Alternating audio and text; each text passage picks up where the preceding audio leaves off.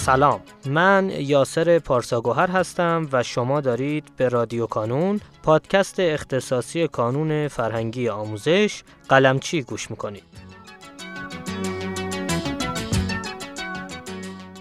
ما در هر فصل از این پادکست قراره که سراغ یکی از بخش‌های فعال در کانون بریم و در کنار بالا بردن آگاهی و شناخت شما از این بخش‌ها نکاتی مهم و مسیر آموزشی شخصی سازی شده ای رو خدمتتون ارائه کنیم.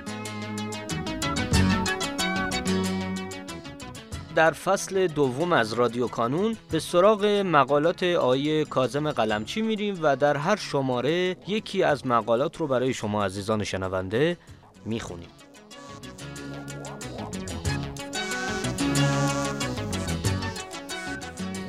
این شماره 27 از فصل دوم هست که قرار در این قسمت مقاله با عنوان چرا 25 آزمون چرا دو هفته یک بار و چرا هشت پروژه رو با صدای آقای مهدی میرزاده بشنویم؟ به نام خدا. سلام من مهدی میرزاده هستم. چرا 25 آزمون؟ چرا دو هفته یک بار و چرا هشت پروژه؟ این مقاله امروز آقای قلمچیز که برای شما می‌خونم. آزمون کانون یک نقشه و برنامه منظم دارد. شامل 25 آزمون است و هر دو هفته یک بار برگزار می شود. هر سه آزمون و گاهی دو آزمون در یک پروژه قرار می گیرند. آزمون های کانون شامل 8 پروژه می باشد. سوال اول چرا تعداد آزمون های کانون 25 تاست؟ خوب است شما به عنوان یک دانش آموز کانونی علت دو هفته بودن آزمون ها و در نتیجه علت 25 تایی بودن آزمون ها را بدانید. اگر فاصله آزمون ها کوتاه باشد، مثلا هفته یک بار باشد، دانش آموزان اولا کلافه می‌شوند و ثانیا فقط می توانند حجم کمی از درس را مطالعه کنند. از سوی دیگر اگر فاصله آزمون ها بیشتر باشد مثلا سه هفته یا یک ماه باشد آزمون ها نقش برنامه خود را از دست می دهند. اگر دانش آموز فقط در یک آزمون غیبت کند یک ماه و نیم یا دو ماه از برنامه جدا می شود و نمی تواند از خودش ارزیابی درستی داشته باشد. نتیجه فاصله دو هفته آزمون ها خوب و متعادل است نه خیلی کم است و نه خیلی زیاد. خوب است بدانید از سی سال پیش که کانون آزمون های برنامه را آغاز کرد سایر مؤسسات نیز از همین رویه تقلید و نسخه برداری کردند و آزمون ها را به صورت دو هفته یک بار برگزار کردند. همکنون شاید یک مؤسسه باشد که آزمون ها را به طور سه هفته یک بار برگزار کند. و چرا هشت پروژه؟ علت اینکه هر سازمان یا گاهی اوقات دو آزمون در یک پروژه قرار دادیم این است که هدفتان خیلی دور از دسترستان نباشد. هدف دور و مسیر طولانی سبب می شود کار برایتان یک نواخت و کسل کننده شود.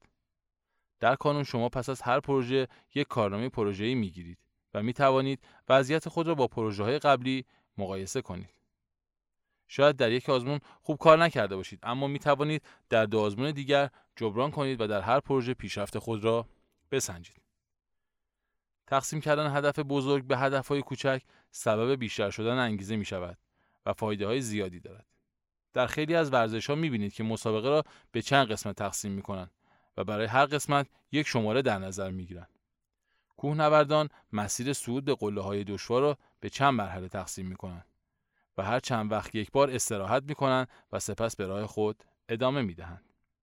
حتی در قله های طولانی تر چادر می‌زنند و کم درست می‌کنند و سپس به راه خود ادامه میدن. علت تقسیم برنامه کانون به پروژه ها این است که مسیر طولانی به چند هدف میان مدت تقسیم شود و شما در هر پروژه نقشی بگیرید و کار خود را به صورت مجموع سه آزمون ارزیابی کنید. پس از هر پروژه که معمولا سه آزمون است، یک کارنامه پروژه‌ای هم دریافت می‌کنید. آیا هشت پروژه رو می‌شناسید؟ این هشت پروژه کدام ها هستند؟ نیم سال اول نیم سال اول رو به دو پروژه تقسیم کردیم که هر کدام شامل سه آزمون هستند.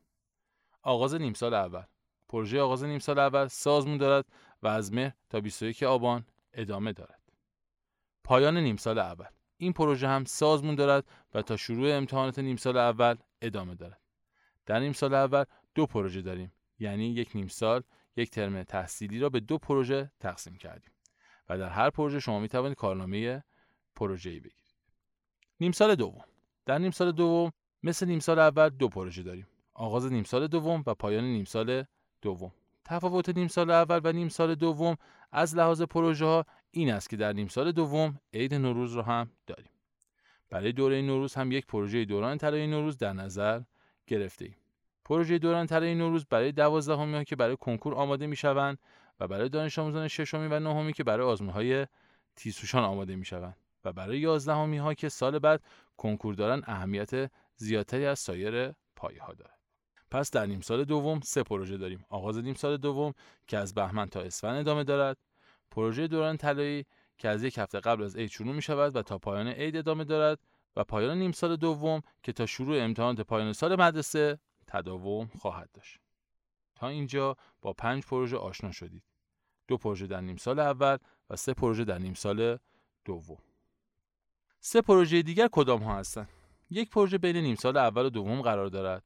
این پروژه جنبندی نیم سال اول است و برای کنکوری ها جنبندی نیم سال اول و دومی جنبندی دهم و یازدهم است. پروژه دیگر را به تازگی تمام کردید. پروژه تعیین سطح.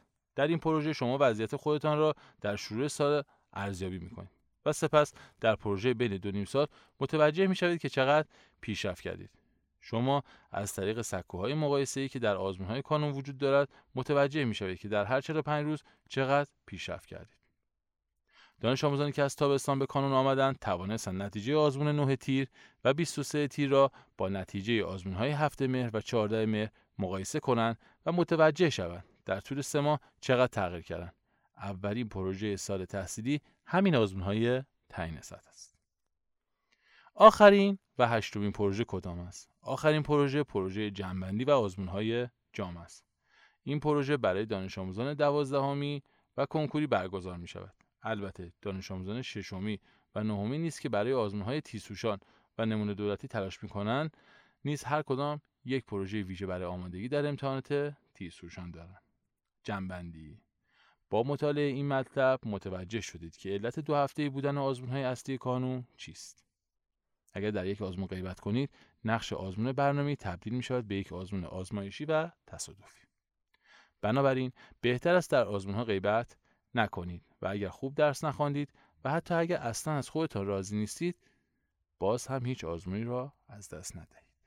آزمون های کانون یک برنامه و نقشه راه است. که هماهنگ با مدرسه پیش می رود و مثل یک دست نامرئی جهت و برنامه صحیح را به دانش آموزان نشان میدن لطفا غیبت نکنید. اگر شیطان تو بازیگوشی کردید اگر تنبلی کردید اگر گاهی اوقات مایوس یا بیانگیزه شدید اگر عقب ماندید اگر چند صفحه در مدرسه عقب بودید اصلا نگران نباشید. برنامه کانون چند ایستگاه جبرانی دارد و شما چند بار فرصت دارید که جبران کنید. یک خواهش از پشتیبانان عزیز و اولیای گرامی. از پشتیبانان و اولیای دانش آموزان خواهش می‌کنیم.